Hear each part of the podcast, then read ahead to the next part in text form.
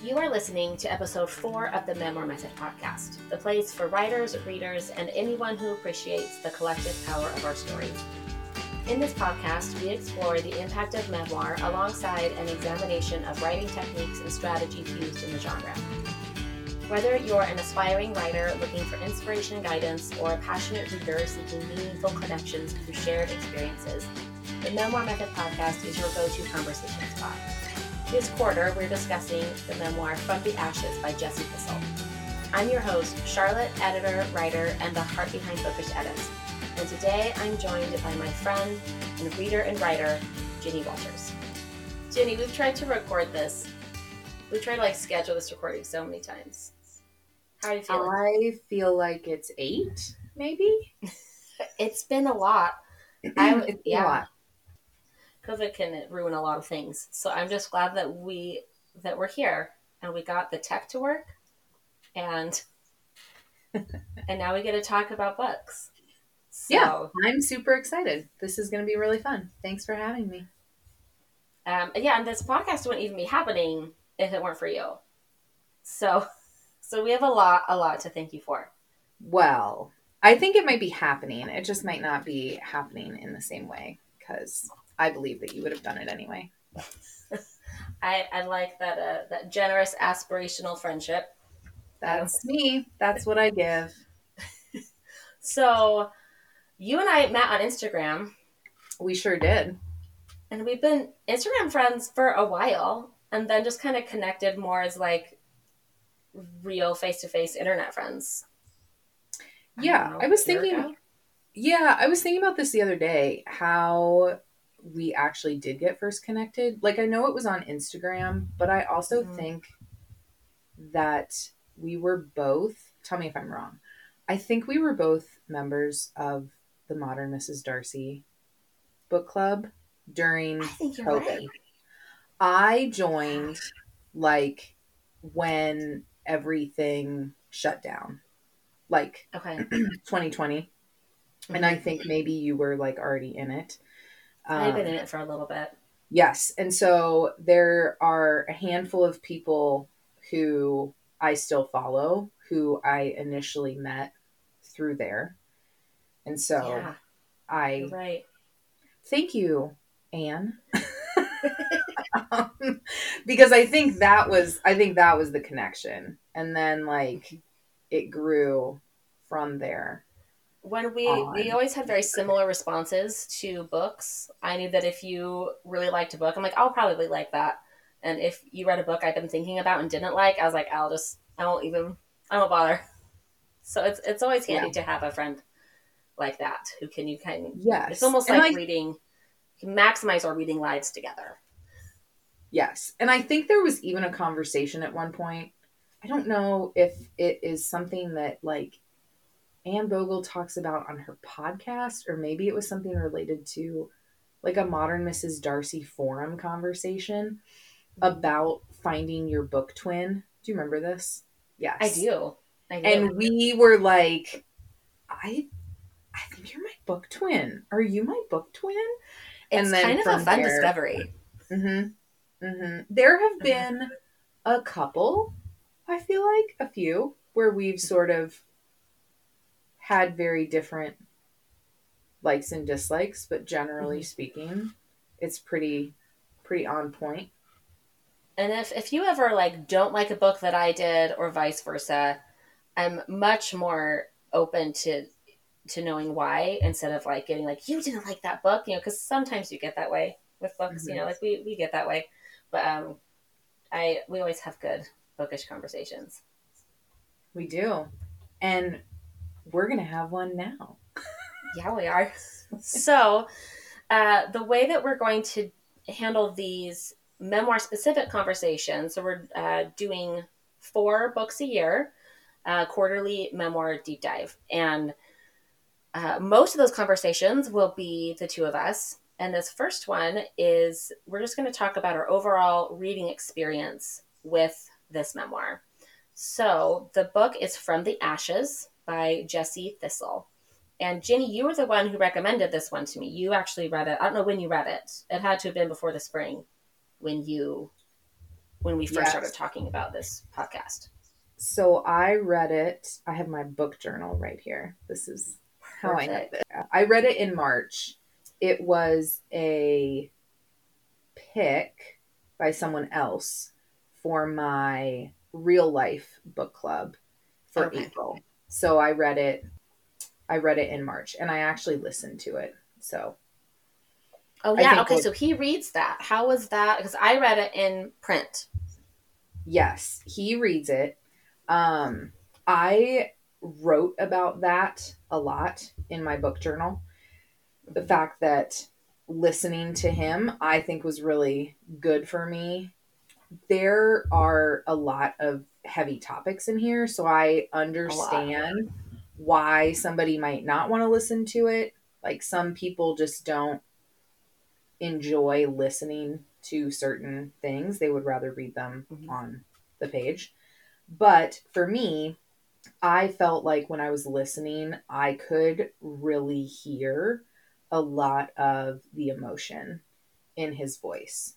Whether it was during a part of the book where things were going well, or whether it was like a much more traumatic, sad, or frustrating, or just an experience where he was troubled by something. Mm-hmm. I I felt like I could really hear that in his voice and so that made me really emotional and I think gave me pretty like sometimes visceral emotional reactions to things. I think that I still probably would have had those emotional reactions if I had read it on paper Mm-hmm. but I don't know. Like, I'm not sure that they would have been as strong for me had I not been hearing his voice. He also has, like, when he reads his, he has a very soothing voice. He also has a very, like, intentional voice and a slow voice. And so it didn't necessarily feel like he was just reading from the page. It also felt like Mhm. he was adding a lot of emotion to it as he was reading. Well, because I read it in paper, and and I don't know if I have the same visual reactions, which I'm not. I want to go back and reread now on audio, but I feel like it's very emotional. You can you kind of feel like he's he's sharing a lot, and it's really a lot of it's really dark. Something that we had talked about before about this book is in the print version it has some photos in it as well. It has pictures of him as a child and it has pictures of his dad who is a major presence in his life through his absence. Uh, so you see a lot you see a few photos and that that made the book more real to see this this little child. And then as he's talking about his childhood to kind of be able to picture this little boy who's been abandoned by his parents before we go deeper the the premise of the story is jesse it's his about his childhood but p- pretty much the first three decades of his life and he was abandoned by both parents raised he and his brothers were raised by their grandparents and he falls into drugs and crime and addiction. He is homeless a lot. Um, and that's kind of about how he comes out of that. And he's currently a doctoral candidate at York University in Toronto, which is wild. Like when you read this, the the biggest thing when I tell people about this book, I I tell them that many times when I was reading, especially in like the last third, when things for him are pretty dire, if this were a novel, I would say oh, this is completely unbelievable. No one would ever go through this much. Like th- it's completely unbelievable, except that this has actually happened. And you know that he's okay. You know that he's okay because that was kind of stressful. Like how how was how is he going to get out of this? There's a part where he has a he shattered his foot. It's trying to heal, and he's homeless. And I'm like, I don't know where he's going to go from here. And, but you know, he's okay because he is writing this book. And so it's a really, it was a really interesting experience being really stressed out for this character, for this character you really come to care about and know this is real. All of this actually happened. One of the parts that was so visceral for me, like where I did have a lot of emotion, was the part where he shatters his foot. I don't think this is a spoiler alert. He falls out of a window and a high window on a building. And he ends Three up shattering. high, I think. Yeah. And he ends up shattering his foot. And like you mentioned, he's homeless. So the ability for him to get care and then keep up with care is mm-hmm. a challenge for a lot of reasons. But that was a moment where I was just like, I don't understand how, like, someone falls out of a three story window and then has a pretty severe injury from it. Mhm. Um, like, I remember thinking when I was listening to it, oh, he's going to die. And then it was like, well, he can't die. He's writing this book. Like, I know Uh-huh. like I know he doesn't die. Like he's writing this book. It's not like a ghostwriter. It's not like it's very clear. Like he's actually reading the book to me, so he can't. He doesn't die. But I really did think like, oh my gosh, he fell out of a window. Like he's gonna die. And his And, foot is uh, completely shattered. Yeah, it's And- not like a twisted ankle. It's like his foot is completely shattered.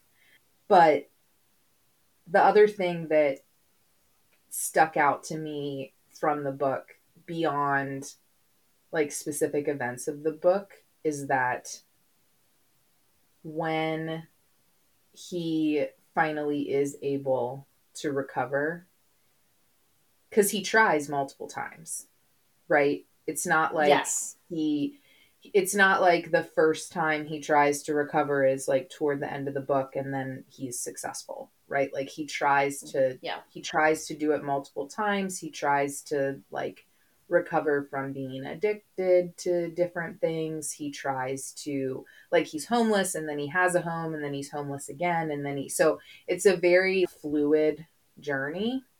But the thing that stuck out to me at the end or towards the end when he was finally able to recover is how important the collective piece of his recovery ended up being because like every time he tried to do it on his own i think it was mostly him right Mhm. and then Yeah. when he ended up having more people around him who were helping him and guiding him and also ended up in a position where he had more access to like social services and things like that to help him then he was able to to make the jump and get where he really wanted to be so i think Yeah, i did think about on his that a own. lot. A lot. Mhm. Like Yeah, even and from being that. a teenager. Yeah. Okay. So tell me about like what when you think about how his recovery was a collective effort and success. What what is your response to that as a reader and a person? Well, I think one of the things that is important to remember, at least was for me as I was reading the book, is that this book takes place in Canada and we're reading it.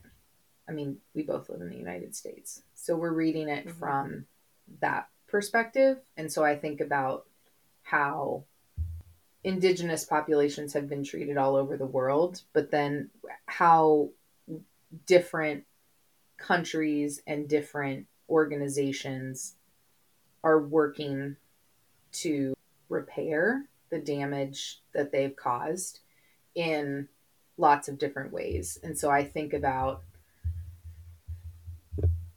you know, if there's a person who is living down the street from me or, you know, I personally where I live in the United States, like I don't live very far from Native American reservations. And so I think about social services that are available to them and social services that aren't available to them and how I think this book really demonstrates the importance of collective community engaged recovery in helping people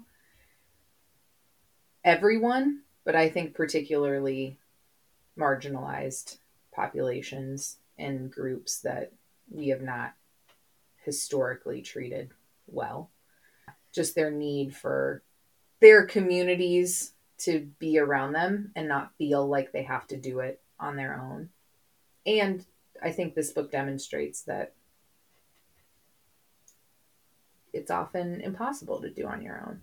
And so you need these kinds of social services and communities around you to help you. And I think his, I mean, it's in the subtitle, uh, My Story of Being Indigenous, Homeless, and Finding My Way. And so his identity as, um, I think it's uh, Métis Cree is the, the tribe that he's a part of.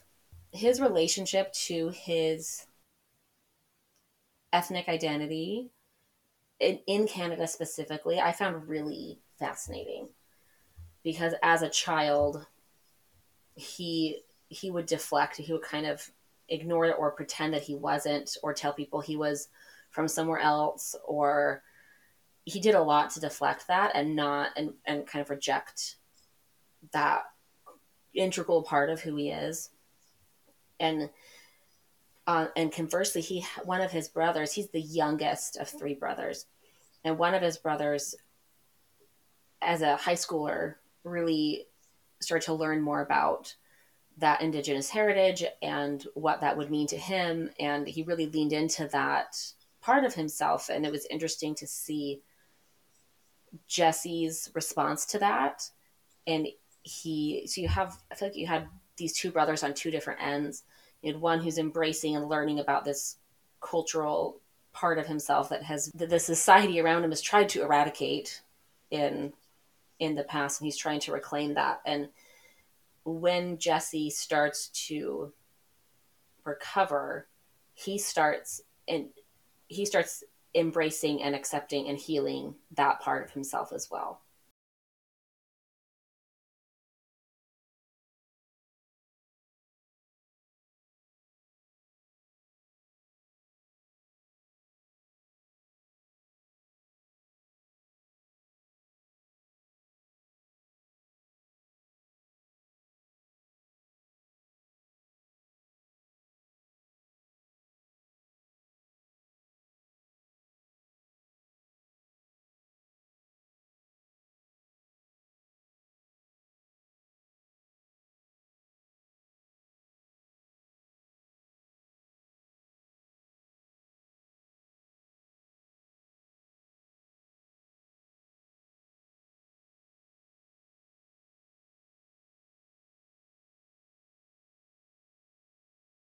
as he hits rock bottom later, which there were a few times where I thought, oh, it's it's rock bottom now. Oh no, it's rock bottom now. Oh no, there's still another rock bottom.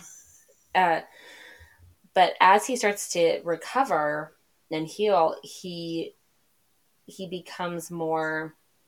He almost has a vision of his heritage and what his being indigenous means for him and spiritually.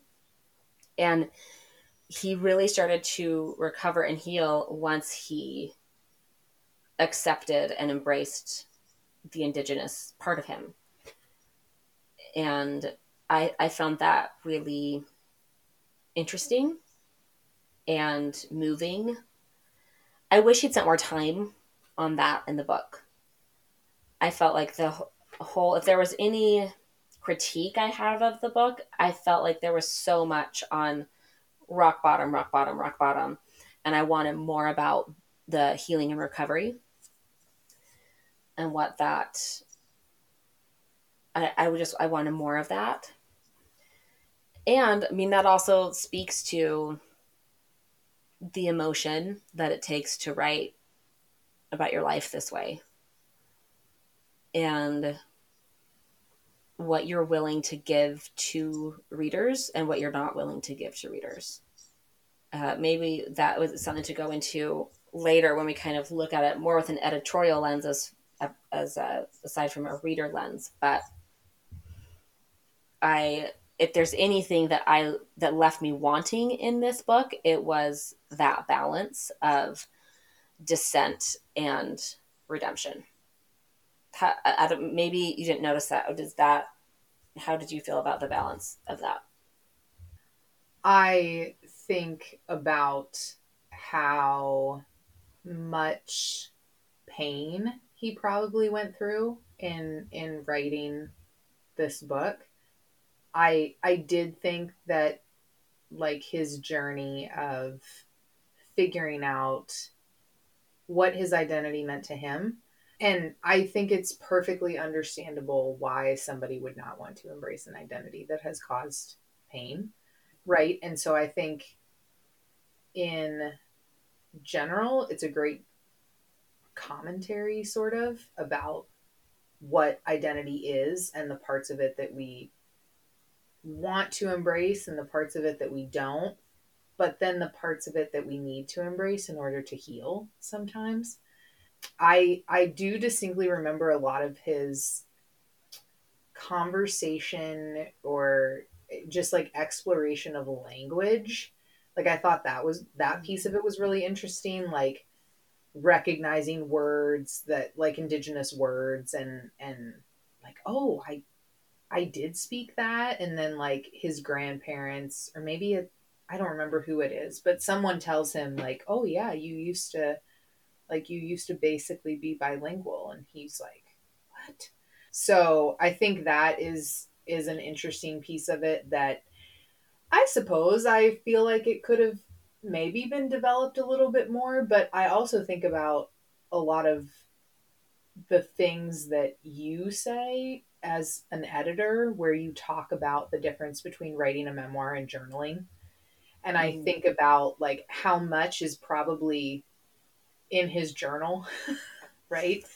That yeah. that we really should not see, right? Like that's his mm-hmm. like he's keeping that for himself as he should. And I think about what's in my journal that that I I keep for myself yeah. as I should. And so I think it's also part of his healing process to have a lot of things that he intentionally is not sharing with the world. So it's hard for me to read memoir without turning on an editor brain. And so while that may have been part of the reading experience for me, as an editor, I would never ask a writer to write more trauma. and and that I think is what really distinguishes memoir from fiction and other narrative as well as other nonfiction is the curated presentation and the absence of judgment in that presentation. You know he and we we're going to go into this in a different episode but kind of the you know what his thesis what his core message could be in this book and who he's writing for. And we if if memoir is going to teach us anything, it's that we have the right to share our stories, and we also don't have the right to demand other stories or what they're not willing or able to share. And I think it, it's a really engaging with memoir is a really profound way of meeting people where they are and accepting what they have to give and offering a lot of grace. Yes. yeah. What what she said. Um. I did also appreciate in his writing of the memoir how vivid a lot of the other characters were. I thought or a lot of the other people there were some people at the beginning who I thought were going to end up being side characters, or I shouldn't even say at the beginning. Like when we were first introduced to them, I was like, this person's not going to end up being very important. but then they come back later and they are very important. And I just think there's a commentary there as well about mm-hmm. how we engage with other people and how we meet other people and how we might not know whether or how somebody's mm-hmm. going to be important and then they can end up becoming a very important part of our lives or part of a specific piece of our recovery or journey or our story just like a, a really important part of our story. I think that that was really like the last thing that that stuck out to me was how much other individuals ended up impacting him even though he didn't realize that they were going to we're going to have another episode where we kind of dive into the different writing devices that he uses and i i do want to talk about characters because a lot of the pivotal characters in his story are defined by their absence. And I thought was a very profound choice that he made and I think it's one that there there's a lot of readers who will be able to relate to that to that absence and to see how all these different people, what through their presence or absence, affect his development as a child, as a teenager. And then as he's recovering, you know, we get to meet who will later, a woman who will later become his wife, and how she steps into that messy recovery and and helps him like get a driver's license and and kind of reintegrate with society. And and so you see it, going back to what you're saying about that collective component of the book he became isolated in his addictions because of people around him or their absence and he recovered from that because of people choosing to be there. And something else i think will be fun to examine a little bit more deeply later is he sprinkles in poetry throughout the book. And the the way he writes it's more little vignettes you know kind of jumping from one scene to the next. And he will sprinkle in um, he'll sprinkle in poetry. And that was quite lovely and they are beautiful on audio they are beautiful portions of the book after this he I want to say it came out last year, but he wrote a book of poetry and it's very good. I finished it. I read it over the summer, like in fits and starts, but yeah, it's very good. It's it's wide ranging in its topics. Um, but it's it's a really wonderful book of poetry and to have and to know that's written after his recovery uh, is definitely one i'm going to want to visit after reading this memoir. So that's from the ashes, unless you have anything else you want to say about how you experienced the book.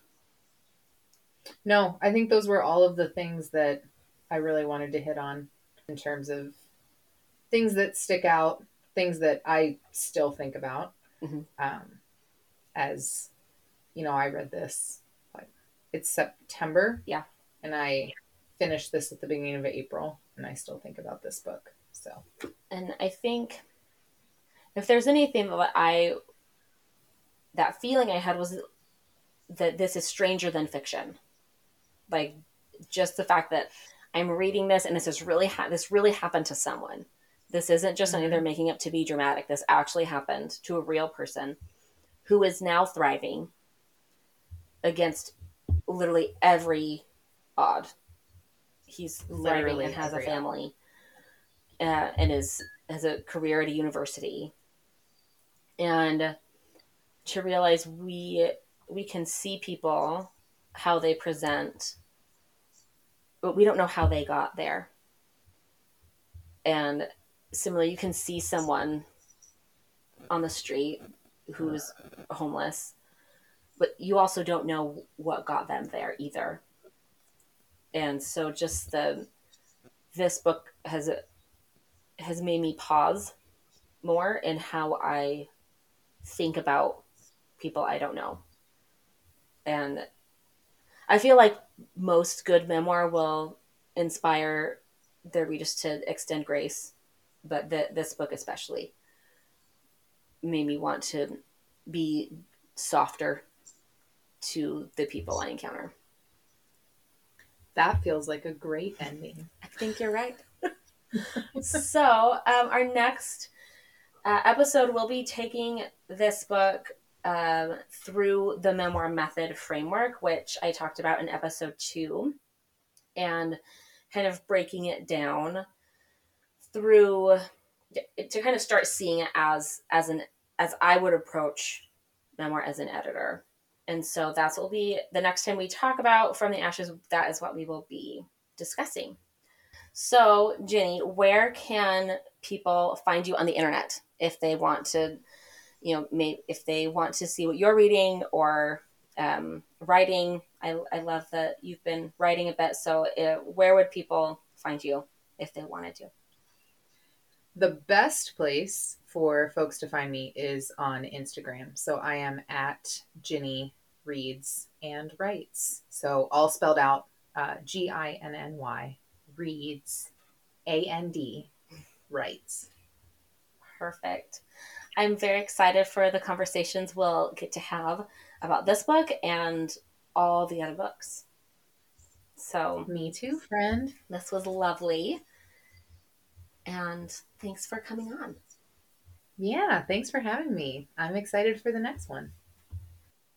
You can find me, Charlotte, on Instagram at charlotte.edits.books or at my website, bookishedits.com. You can find show notes and anything else we mentioned in the episode at bookishedits.com slash podcast slash four. Thanks again for listening, and we'll see you next time. You've just listened to episode four of the Memoir Method podcast. The Memoir Method podcast is presented by Bookish Edits. If you like what you heard, the best way to support the show is to subscribe through your preferred podcast player. And if you're feeling especially inspired, I'd love it if you left a five star review on Apple Podcasts. Leaving a review really does help other readers and writers like yourself find the show. Thank you for tuning in. I'll see you next time, and remember that you have a story that matters.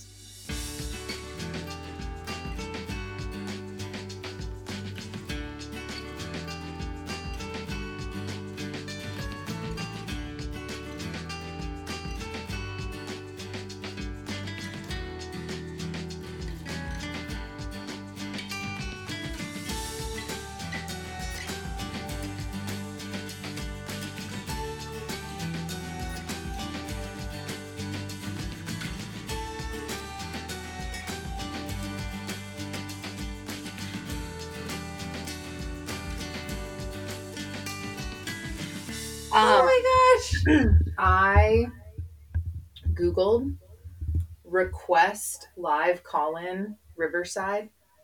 Okay. And um the but I got 911 dispatch communications for Riverside County Sheriff.